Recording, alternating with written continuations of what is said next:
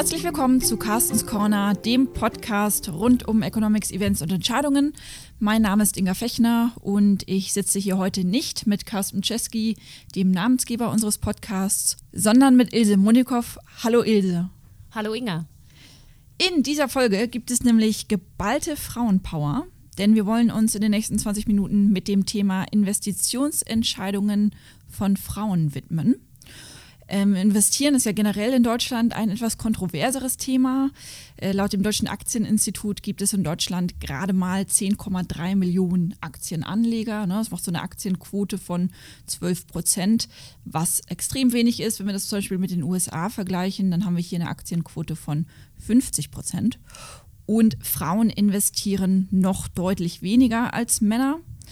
Wir haben eine ING-Analyse gemacht von unseren Depots. Da haben wir gefunden, dass 12% unserer weiblichen Sparkunden Aktiendepots eröffnen. Bei den Männern sind es doppelt so viele. Das heißt, investieren kritisches Thema und Frauen noch weniger. Und wer wäre da besser geeignet, um über dieses Thema zu sprechen, als Ilse? Denn Ilse ist nicht nur die Business Managerin von unserem CEO Nick, sondern hat zudem eine große Leidenschaft für das Thema Frauen und Wertpapiere entwickelt und referiert auch regelmäßig zu diesem Thema innerhalb und außerhalb der Bank. Ilse, warum hast du diese Leidenschaft entwickelt und wie bist du auf dieses Thema gekommen? Ja, ich bin vor ein paar Jahren habe ich in ein internationales Wertpapierteam angefangen für die ING und da habe ich dann nach ein paar Monaten festgestellt, dass nur 30% unserer Wertpapierkunden halt Frauen sind. Und ich habe mich dann gefragt, warum ist das so und ist das einfach so, muss man das einfach hinnehmen oder sollten wir das ändern? Und ich bin halt zu der zweiten Schlussfolgerung gekommen. Warum sollten wir das ändern? Also warum siehst du das als Problem an? Frauen bauen generell noch immer weniger Vermögen auf. Das hat viele Gründe. Einen, den man ganz oft hört, ist, dass Frauen noch immer weniger verdienen. Aber auch, weil Frauen halt doch öfters aussteigen, mal für ein paar Jahren, für ein paar Monaten, um sich um Familienmitglieder zu kümmern. Aber es gibt unendlich viele Gründe. Und eigentlich könnten Wertpapiere das kompensieren, weil Frauen bräuchten eigentlich sogar ein dickeres Sparschwein, um es mal so zu sagen, weil sie generell noch immer ein bisschen länger leben, auch als Männer. Also für die Rente bräuchte sie eigentlich ein bisschen mehr Spargeld. Und längerfristig ist es so mit Wertpapiere, dass wenn man lange Zeit hat, dass es schon durchaus Sinn macht, in Wertpapieren anzulegen und es nicht nur auf Sparkonto liegen zu lassen. Und deswegen wären Wertpapieren besonders toll, wenn Frauen da was mitmachen würden. Aber was hält jetzt Frauen vom Investieren ab? Also wir haben ja gesehen, dass generell wenig investiert wird, Frauen eben noch weniger. Was ist da der Grund dafür? Die ganz einfache Antwort, die man immer hört, ist, Frauen sind risikoaverser. Das stimmt auch. Also wir sehen das auch bei unseren Kunden, dass sie eher mehr in Fonds investieren und weniger in Einzelaktien. Aber ich glaube, was das Problem ist und auch irgendwas, was wir jetzt auch zum Beispiel mit diesem Podcast ändern können, ist, Frauen reden auch weniger über das Thema. Also auf dem Geburtstag reden Frauen, glaube ich, weniger über welche Aktie sie im letzten Moment gekauft haben. Und das sollte einfach mehr ein Thema werden, worüber man sich unterhält. Und das ändert sich gerade auch schon nach und nach, aber ich glaube, das sollte einfach viel mehr gemacht werden. Siehst du das in deinem Freundeskreis denn auch? Also, dass man sich wenig mit Frauen darüber unterhält? Unterhältst du dich vielleicht mit deinen männlichen Freunden mehr darüber? Das nicht unbedingt und ich versuche das auch selber halt aktiv gegenzusteuern. Also ich frage immer Freundinnen, ob sie was machen, bin dann manchmal ganz überrascht, weil sie tatsächlich viel machen mit ETFs oder selber schon ein Depot haben.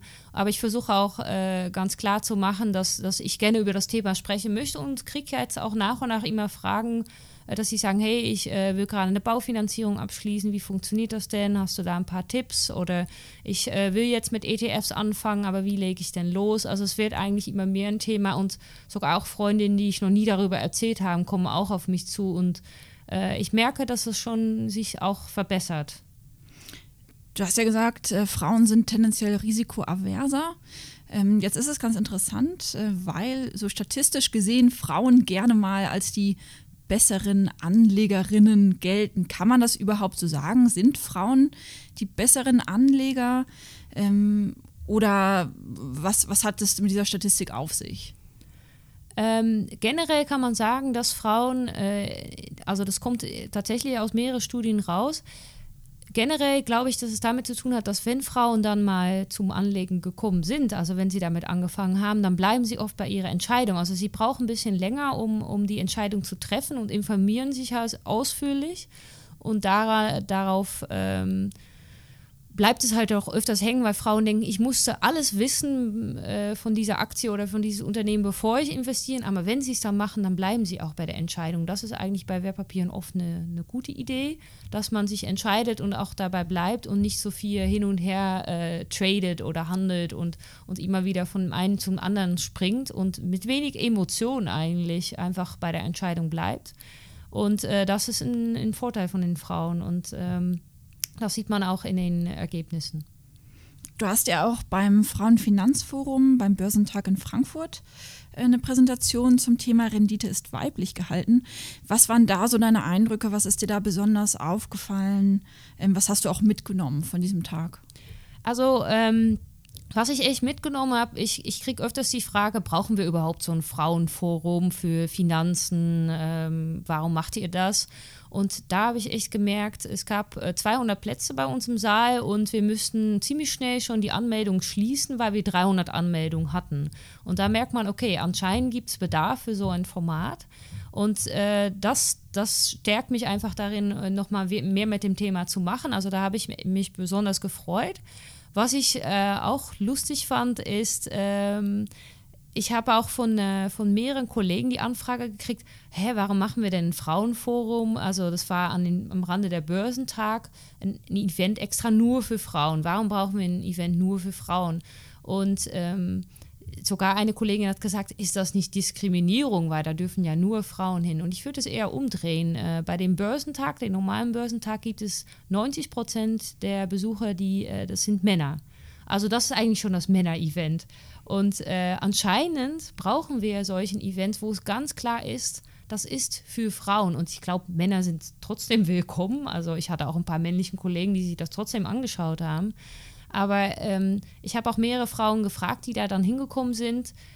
Wärt ihr auch gekommen, wenn das kein Frauen-Event gewesen wäre, weil es einfach der normale Börsentag gewesen wäre? Und die sagen ganz klar, nein, dann hätte ich mich nicht angesprochen gefühlt, dann hätte ich mich nicht getraut, die Fragen zu stellen, die ich habe. Also im Moment brauchen wir sowas noch.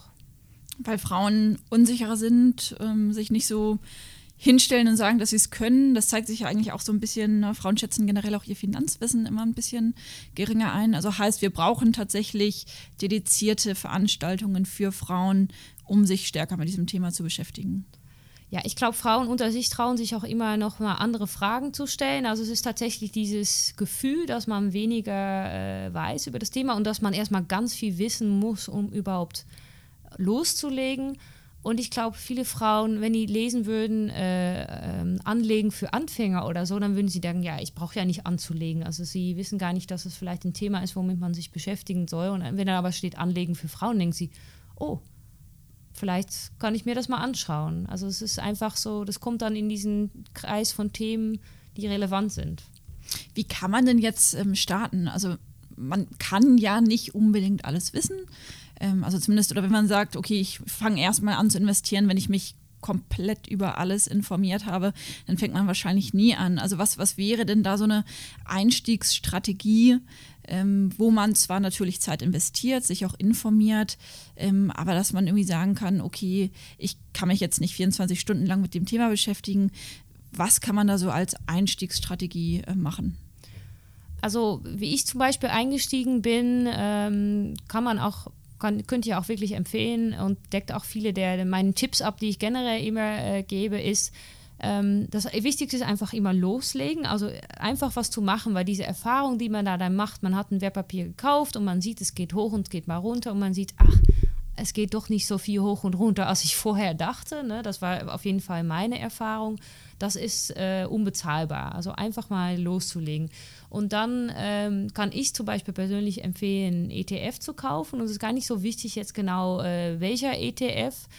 Ich habe damals einen ETF auf den DAX gekauft, bin da einfach eingestiegen und habe dann gemerkt, es ist dann auch erstmal 20% runtergegangen. Und dann habe ich gemerkt, oh, generell ist ja die Strategie langfristig anzulegen. Also man sollte schon ein bisschen Zeit mitbringen. Und ich wusste das und habe dann einfach dran festgehalten und habe dann auch nicht in Panik wieder verkauft. Und nach einem Jahr war dann der ETF wieder bei null, also nicht mehr bei minus -20%.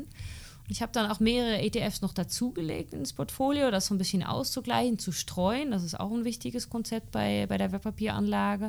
Und das Gesamtportfolio war ziemlich schnell wieder im Plus. Diesen einen ETF hat ein bisschen auf sich warten lassen, dass er auch wieder bei Null war oder im Plus war. Aber das Gesamtportfolio war ziemlich schnell wieder positiv. Und da habe ich auch einfach gemerkt, oh, ich halte das anscheinend aus, wenn es auch mal runtergeht. Und da habe ich wirklich viel Erfahrung damit aufgebaut. Und warum sage ich ETFs? ETFs sind Indexfonds, die besonders günstig sind, also niedrige Kosten haben. Und das finde ich auch immer ein wichtiges Konzept. Also ich sage immer, dass die Kosten niedrig sind, das ist schon mal sicher, aber man weiß nie, wenn man mehr für einen Fonds bezahlt, ob das am Ende auch mehr Rendite bringt. Deswegen, ich bin Fan von Kosten so niedrig wie möglich, und ein ETF kann man bei den meisten Banken ganz normal im kostenlosen Depot einkaufen. Also ich würde einfach mal einen auswählen und das mal ausprobieren. Und ansonsten kann ich noch als Tipp geben, kann man auch mit ETFs kombinieren, ist monatlich zu sparen in Wertpapieren. Das ist eigentlich noch eine niedrigere Schwelle, dass man einfach zum Beispiel 50 € im Monat oder es gibt bei manchen Banken sogar 10 € im Monat in einen ETF reinspart. Das merkt man erstmal nicht so, aber nach ein paar Monaten hat sich dann da doch ein bisschen was angesammelt. Und das Tolle ist, dass man da mal zu niedrigen Kursen einsteigt, zu mal höheren Kursen einsteigt, und dann hat man das Risiko auch sowieso ein bisschen verringert dadurch, dass man an unterschiedlichen Zeitpunkten eingestiegen ist. Aber das sollte schon Geld sein, was man jetzt nicht unbedingt braucht, oder? Oder würdest du sagen, also wenn ich jetzt irgendwie Geld habe, angespart, gibt es irgendwie einen Puffer, den man braucht? Oder kann ich jetzt einfach sagen, okay, ich hab hier was übrig im Monat und das packe ich alles in einen ETF oder packe ich alles in Einzelaktien? Nee, das ist schon eine gute Frage, also auch ein wichtiger Punkt. Generell ist es schon eine sehr gute Idee, dass wenn man mit Wertpapieren anfängt, dass man auch schon mal erst ein bisschen was gespart hat. Also als genereller Tipp sagt man immer so 3 bis 6 Monatsgehälter, die man erstmal zur Seite legt. Netto oder brutto? Netto. Sonst wäre schon noch mal viel mehr, aber die Idee dahinter ist, dass wenn zum Beispiel die Waschmaschine mal kaputt geht oder das Auto kaputt geht, dass man nicht sofort die Wertpapiere wieder verkaufen muss, um 500 € frei zu schaffen für die neue Waschmaschine. Das ist die Idee dahinter. Warum? Weil Wertpapiere sind, wie gesagt, immer eine langfristige Sache, und genau das sollte man vermeiden, dass man nach einem halben Jahr schon wieder irgendwas verkaufen muss und es gerade vielleicht, wie bei mir, runtergerutscht ist und in Minus steht und dass man das dann halt verkaufen muss. Es ist immer gut, einen langen Atem zu haben und das abwarten zu können und durchhalten zu können. Und deswegen ist es gut, wenn man so ein bisschen Puffer hat. Und bei der einen ist es ein bisschen mehr als bei der anderen. Also wenn man eine Familie hat und ein Auto hat und eine Eigentumswohnung, dann braucht man ein bisschen mehr Puffer, als wenn man alleine ist und weiß, ich habe da nicht so viele Risikosachen, die auf einmal geschehen können, weswegen ich mehr Geld brauche. Was würdest du sagen, ist so ein guter Anlagehorizont, wenn man jetzt Zeit hat? Also was echt ein perfekter Horizont ist, ist so ab 15 Jahre, was schon extrem lang ist. Aber da hat man wirklich gesehen, dass wenn man zum Beispiel sich den DAX anschaut, wenn man 15 Jahre Zeit hat, wäre man historisch gesehen bei der DAX immer mit positiver Rendite rausgelaufen, weil man wirklich Zeit mitbringt. Also egal, wann man eingestiegen wäre, es hätte auch mal erst 40% runtergehen können, aber am Ende hätte man eine positive Rendite gehabt. Also lange Zeit mitzubringen, so 15 Jahre, ist eine gute Idee. Wenn man weniger Zeit mitbringt, dann muss man halt bedenken, dass dann auch mehr Risiko drin ist. Du hattest vorhin auch die Kosten angesprochen. Was muss man denn alles beachten? Also wenn man jetzt einen ETF kauft oder eine Aktie kauft und vor allem auch, wenn man denn dann irgendwann das Ganze wieder verkauft. Ja, es gibt ganz viele verschiedene Kosten bei der Wertpapieranlage, und ich finde das Wichtigste eigentlich immer nachzufragen, wenn man zum Beispiel in einem Beratungsgespräch sitzt, was sind denn wirklich die Kosten, weil oft gibt es nochmal indirekten Kosten, die man als Verbraucher gar nicht direkt sieht, Aber wenn man nachfragt, dann kriegt man schon echt, da mussten die eigentlich genau aufführen, welche Kosten enthalten sind. Also es fallen fast bei alle Banken immer Trading-Cost an, die man bezahlen muss. Und auch wenn man zum Beispiel einen Fonds kauft, sind ja auch implizit Kosten, also ein Prozentsatz an Kosten drin. Und bei manchen Banken gibt es auch noch Aufgabeaufschläge, also einmalige Kosten, die man hat, wenn man einsteigt. Was wäre jetzt der erste Schritt zum Investieren? Du hast gesagt, einfach mal loslegen. Aber wie mache ich das? Also sollte ich mich trotzdem erst immer ein bisschen informieren? Woher weiß ich jetzt, wie ich das Ganze angehe? Also wir haben zum Beispiel auf unserer Webseite auch einen Artikel dazu, da steht 7 Tipps für Anlegerinnen, aber es gibt eigentlich auch ganz viele unabhängige Blogs, wo auch erklärt wird, wie man einfach loslegt. Da werden genauso Konzepte erklärt wie Streuen, wie monatlich sparen. Die Kosten werden erklärt, die Unterschiede zwischen Fonds und ETFs, wovon ich schon ein bisschen gesprochen habe. Ich würde auch einfach mal ein bisschen im Internet recherchieren und mir so einen Blog zum Beispiel mal angucken, damit man sich vertraut macht mit den ganzen Begriffen ETF und anfängt da so ein bisschen ein Gefühl dafür zu kriegen. Aber dann würde ich einfach mal bei meiner Hausbank zum Beispiel gucken, was haben die dann, wie schnell kann ich da ein Depot eröffnen und um welchen ETFs bieten die zum Beispiel an und da einfach mal mich durchklicken. So habe ich auch mal angefangen. Und du hattest jetzt gesagt, wir haben auf der Website 7 Tipps für Anlegerinnen. Gelten die denn genauso auch für Männer? Ja, das ist die lustige Sache. Das war, was ich vorhin auch mit den Frauen und Finanzen meinte, dieses Forum, was wir gemacht haben. Am Ende sind es genau die gleichen Sachen, die auch für Männer gelten. Das Einzige ist, dass wir merken, dass wir einfach, wenn wir das nicht für Frauen nennen, dass wir Frauen anscheinend auch nicht damit ansprechen. Also auf jeden Fall nicht alle Frauen. Und das ist das Einzige, was wir damit bewirken wollen. Aber am Ende, im Grunde genommen, sind das genau die gleichen Tipps, die auch für Männer gelten.